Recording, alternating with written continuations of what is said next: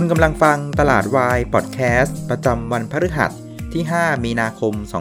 2563 รายการที่จะให้คุณเข้าใจตลาดเข้าใจหุ้น แล้วก็พร้อมสำหรับการลงทุนในวันพรุ่งนี้ครับ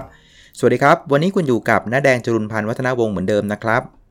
สำหรับวันนี้นะครับได้รับการสนับสนุนจากเพื่อนๆถึง 3 คนเลยทีเดียวนะครับ ได้แก่คุณสิรินนะครับ คุณพุทธิมา แล้วก็คุณเจนนะครับ ก็กราบขอบพระคุณมากๆเลยนะครับ ส่วนเพื่อนๆท่านใดนะครับ สนใจจะสนับสนุนรายการนะครับ ก็สามารถดูรายละเอียดได้นะครับ บนหน้าจอ YouTube หรือลิงก์ด้านล่างได้เลยนะครับ ขอบพระคุณมากๆครับ สำหรับวันนี้นะครับ เราจะคุยกัน 2 เรื่องนะครับ เรื่องที่ 1 ก็คือว่าวันนี้เนี่ยเซตอินดี x เนี่ยปิดโอเคนะปิดบวกนะฮะแต่ว่าทำไมมันถึงไปไม่สุดทางนะครับ แล้วก็อีกประเด็นหนึ่งก็คือว่าถ้าเราเห็นการเด้งวันนี้เนี่ยมันจะมีอยู่กลุ่มหนึ่งที่ไม่เด้งขึ้นมาก็คือกลุ่มธนาคาร อะไรเป็นสาเหตุที่ทำให้กลุ่มธนาคารไม่เด้งนะครับส่วนเรื่องที่2นะครับสำหรับเรียมในการเทรดหุ้นพรุ่งนี้เนี่ยนะครับเป็นยังไงกันดีนะครับโดยเฉพาะสายเก็งกำไรเนี่ยผมว่าพรุ่งนี้นะมีอยู่ 3คำนะครับคือไม่เจ้า ไม่เจี๊ย ก็เจ๊งนะ แต่ผมมองว่าพรุ่งนี้เนะี่ยมันจะต้องเลือก 2 ใน 3คำนี้นะครับน้าแดงจะเลือกอะไร เดี๋ยวมาดูกันในช่วงท้ายนะครับ ครับสำหรับวันนี้นะครับเซตอินเดี x เนี่ยปิดบวกไป 12 จุดนะครับ ปิดที่ 1,391 จุดนะครับ ก็ไม่สามารถยืน 1,400 ได้นะครับ โดยเป็นการบวกวันนี้เนี่ย0.9%นะครับ ก็จะสังเกตว่าเป็นการปรับตัวขึ้นน้อยกว่าเพื่อนในเอเชียนะ ถ้าสังเกตดูเนี่ยหุ้นในเอเชียด้านเหนือนะ ไม่ว่าจะเป็นญี่ปุ่นนะครับ เกาหลีจีนเนี่ยจะบวกกันค่อนข้างดีนะครับ บวกกันประมาณสัก 1-2%นะครับ แต่ว่าเราบวกได้เพียงประมาณ 0.9%นะครับ โดยเหตุที่เอเชียเหนือเนี่ยนะครับฟื้นตัวได้เร็วกว่าพืชนะผมว่าน่าจะเป็นในเรื่องของการควบคุมนะครับดูแลการติดเชื้อต่างๆเนี่ย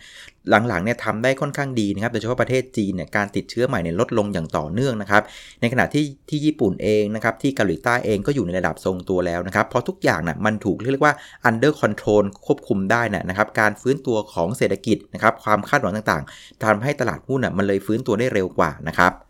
ในขณะที่มูลค่าการซื้อขายวันนี้นะครับอยู่ที่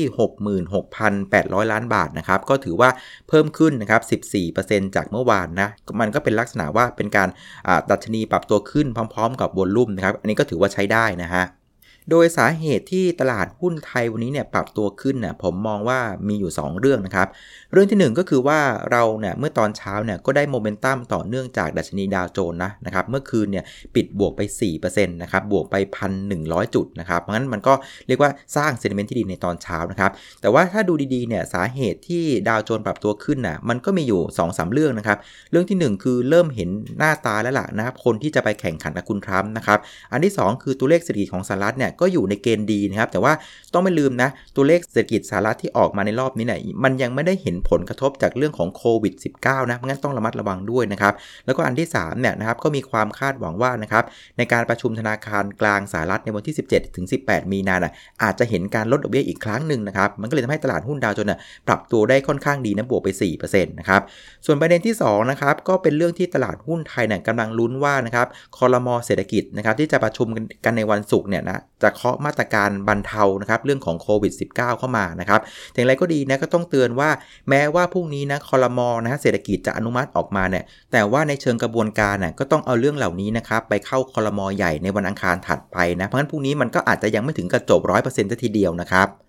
แต่อย่างไรก็ดีนะครับ สังเกตดูวันนี้เซตปรับตัวขึ้นมาค่อนข้างดีนะ แต่มันไปไม่สุดทางไงนะไม่สุดทางไม่พอพันสก็ยืนไม่ได้นะครับ สาเหตุที่วันนี้ยืน 1,400 จุดไม่ได้นะผมมองว่ามีอยู่ 2 เรื่องนะครับ เรื่องที่ 1 ก็คือว่าระหว่างวันตอนช่วงบ่ายนะครับ สาธารณสุขก็ประกาศออกมาว่า มีผู้ติดเชื้อนะครับในประเทศไทยเพิ่มขึ้นอีก 4 รายนะครับเป็น 47 รายแล้วนะครับ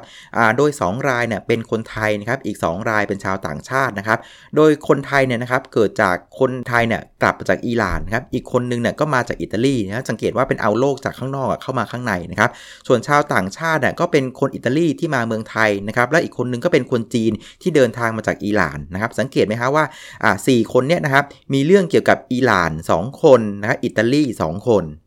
ส่วนเหตุผลที่2นะครับผมคิดว่ามันน่าจะมาจากเรื่องของผีน้อยแคสเปอร์นะครับหลังจากน้องๆเนี่ยกลับมาเมืองไทยนะ แกก็เริ่มท่องเที่ยวนะครับ คงจะคิดถึงเมืองไทยมากๆนะเขาบอกว่ากลุ่มผีน้อยเนี่ยก็เรียกว่ากระจายไปสัก 30 จังหวัดทั่วประเทศเลยนะครับ คราวนี้นะพอกลับมาเมืองไทยนะคงจะคิดถึงนะครับพ่อแม่พี่น้องมากๆนะครับไม่ได้ทำกิจกรรมร่วมกันนานนะครับแล้วก็ที่เกาหลีใต้เนี่ยอาหารคงจะอดอยากนะครับก็เลยเรียกว่าชวนญาติสนิทมิตรสหายนะไปกินอาหารกัน แต่เท่าที่สังเกตดูส่วนใหญ่เนี่ยแกจะเน้นแนวที่เป็นกลุ่ม eating นะคือกินกันเป็นกลุ่มเป็นก้อนนะครับไม่ว่าจะไปลงหม้อสุกี้นะครับหมูกระทะนะปิ้งย่างนะร้านเบียร์นะเออเท่าที่สังเกตดูนะ่ะจะเป็นแนวแนวสไตล์บุฟเฟ่ต์นะที่กินกันกับครอบครัวเยอะๆนะครับงั้นเพื่อนๆที่จะไปทานข้าวอะไรในแนวสไตล์นี้นะก็มองซ้ายมองขวาดีๆด้วยกันนะครับ คราวนี้นะครับมาดูหน้าหุ้นกันบ้างนะครับ กลุ่มที่ดันตลาดวันนี้เนี่ยนะครับก็จะเป็นโรงไฟฟ้าซะส่วนใหญ่นะครับอันดับ1เนี่ยเป็น AOT นะบวกมา 1.6%นะครับอันดับ 2 เป็น GPSC บวกมาถึง6%นะครับ B Grim บวกมาถึง7%นะครับตัว Gulf Energy เนี่ยจริง ๆ ถ้าเกิดว่าหักตัว XD วันนี้นะครับก็จริง ๆ แล้ว Gulf Energy วันนี้บวกถึง 1.6%เช่นกันนะครับงั้นประเด็นวันนี้เนี่ยยังคงเป็นเรื่องของโรงไฟฟ้านะเป็นตัวผลักดันตลาดนะครับก็ไปดูรายละเอียดเมื่อวานนะ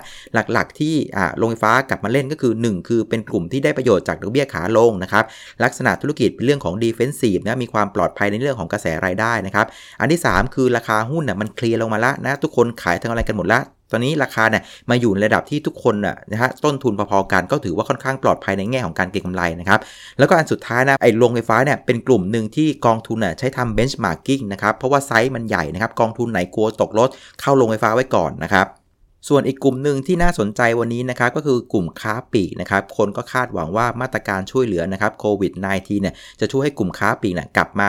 ดูดีขึ้นนะครับวันนี้หุ้นอย่าง CPN Home Pro CPO BJC ก็ปรับตัวได้ดีนะครับคราวนี้นะครับมาดูกลุ่มที่กดตลาดกันบ้างนะครับ อันดับ1เนี่ยเป็นปตทนะติดลบไป1%นะครับแบงก์กรุงเทพลบไป 3% IVL ลบไป 3% ถ้าเกิดดูเป็นกลุ่มเนี่ยเพื่อนๆจะสังเกตเหมือนผมไหมว่า วันนี้เนี่ยกลุ่มธนาคารเนี่ยแกไม่ปรับตัวขึ้นนะค่อนข้างจะเซลงด้วยซ้ำไปนะครับคือคนก็งงว่าเอ๊ะทำไมกลุ่มธนาคารไม่ตอบรับกับมาตรการนะครับช่วยเหลือเรื่องโควิด -19 เลยนะครับผมว่านะส่วนหนึ่งเนี่ยเป็นเพราะว่าในหลาย ๆ มาตรการ 7-8 ข้อที่ผมเล่าให้ฟังเมื่อ episode เมื่อวานน่ะมันมีอยู่มาตรการข้อหนึ่งคือเขาจะบอกว่า จะผ่อนปรนนะครับให้ธนาคารพาณิชย์เนี่ยลดการตั้งสำรองนะครับเพื่อให้มีเงินมากขึ้นนะครับแล้วเอาเงินเหล่านี้นะครับไปปล่อยกู้พวก SME ต่างๆ ที่ประสบปัญหาเรื่องของสภาพคล่องนะครับซึ่งอันเนี้ยนะครับมองยาวๆหน่อยนะมันก็เป็นการเปิดทางนะครับให้เกิด NPL ขึ้นในอนาคต เพราะทุกคนก็ทราบดีกันหมดว่าตอนนี้ SME เนี่ยค่อนข้างอ่อนแอมากนะครับนั่นเลยเป็นเหตุผลให้กลุ่มธนาคารวันนี้เป็นกลุ่มเดียวที่ไม่ยอมปรับตัวขึ้นนะครับ เอาละครับ คราวนี้มาดูในแง่ผู้เล่นกันบ้างนนะครับ วันนี้นักทุนสถาบันนะครับ ตกใจซื้อรุนแรงเลยนะครับ ซื้อหุ้นไป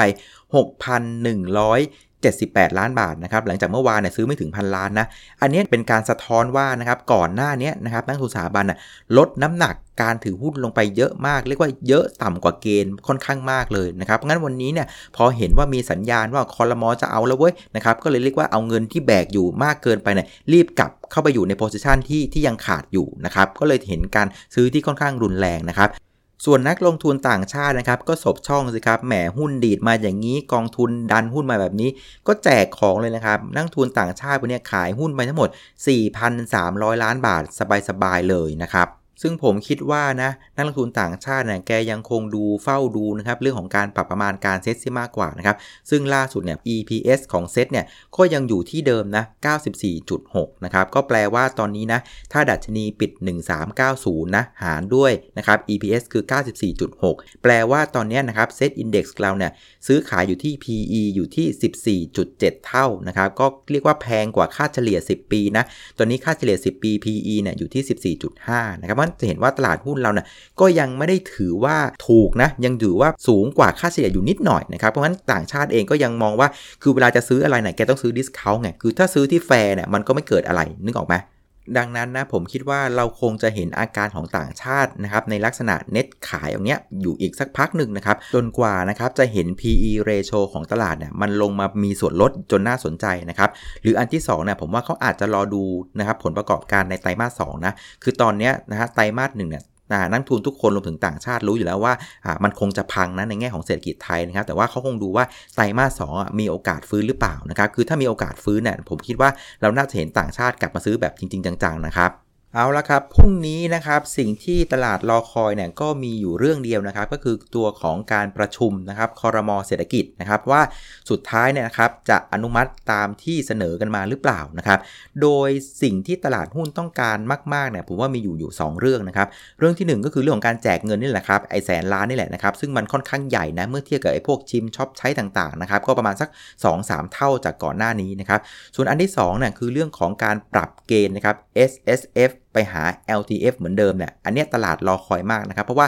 LTF เนี่ยเรียกว่ามันมีไซส์ค่อนข้างใหญ่กว่า มันมีเรียกว่ามันโฟกัสที่ตลาดทุนมากกว่านะครับ แล้วก็มันเป็นการตอบโจทย์เกี่ยวกับผู้ออมเงินผู้มีรายได้ปานกลางค่อนข้างมากนะครับ เพราะนั้นเกิดว่า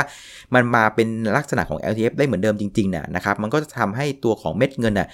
พร้อมที่จะเข้าสู่ตลาดทุนอีกอย่างน้อยสักปีหนึ่งประมาณสัก 2-3 หมื่นล้านบาทนะครับ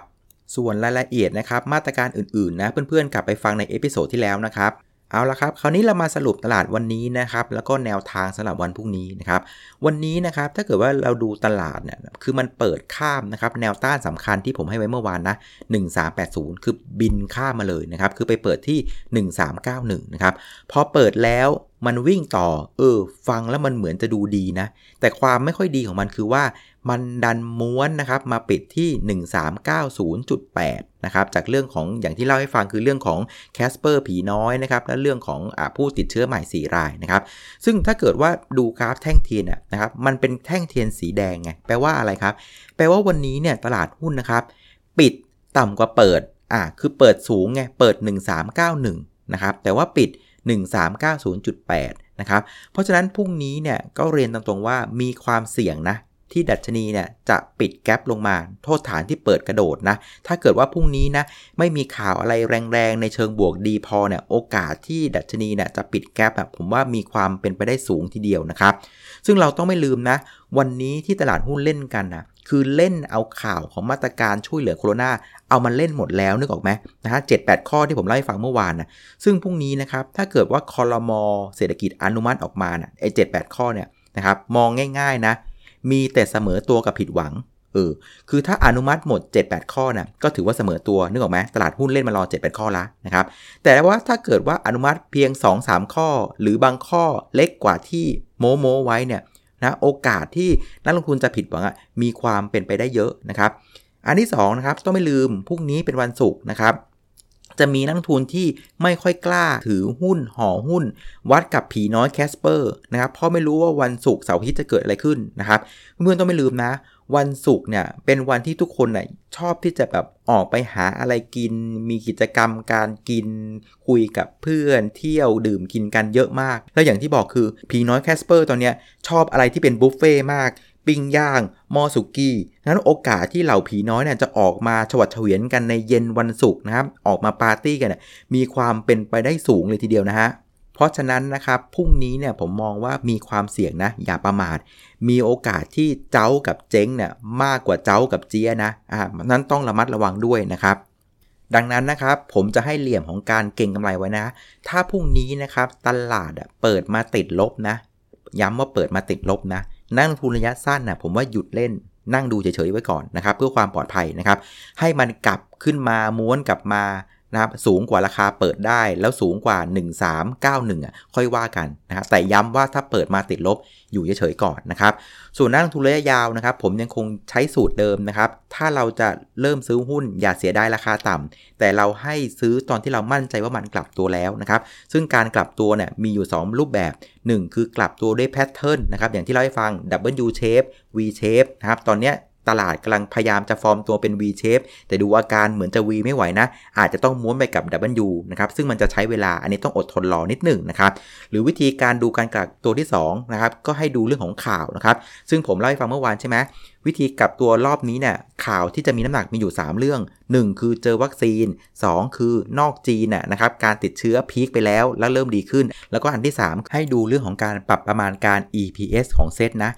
ถ้าหยุดปรับประมาณการลงเมื่อไหร่นะครับหรือพลิกล็อกกลับมาเป็นปรับประมาณการ EPS ขึ้นเนี่ยอันนี้เป็นจังหวะที่ต้องเริ่มเข้าซื้อนะครับสำหรับนักทุนระยะยาว เอาละครับ วันนี้ก็คงจะครบถ้วนนะครับสำหรับรายการตลาดวายนะครับซึ่งถ้าเกิดเพื่อนๆนะมองว่ารายการตลาดวายพอดแคสต์นะครับมีประโยชน์นะครับอยากจะให้กำลังใจน้าแดงนะ่ะก็สามารถทำได้ 3 ทางเหมือนเดิมนะครับ อันที่ 1 ก็คือบริจาคนะครับหรือว่า donate นะครับรายละเอียดนะดูบนหน้าจอ YouTube หรือลิงก์ด้านล่างก็ได้นะครับ วิธีที่ 2 ก็คือการกดติดตามกด subscribe นะครับตลาดวายพอดแคสต์บน YouTube นะครับหรือว่ากดไลค์นะครับ Facebook Fanpage น้าแดงคุยกับนักลงทุนก็ได้นะครับหรือทางที่3นะครับ แชร์นะครับรายการหรือแนะนำรายการนี้ให้กับเพื่อนๆนะครับก็จะเป็นพระคุณมากๆนะครับเอาละครับวันนี้ลาไปก่อนนะครับ เจอกันวันอาทิตย์นะครับช่วงบ่ายๆเหมือนเดิมนะครับวันนี้ลาไปก่อนครับ สวัสดีครับ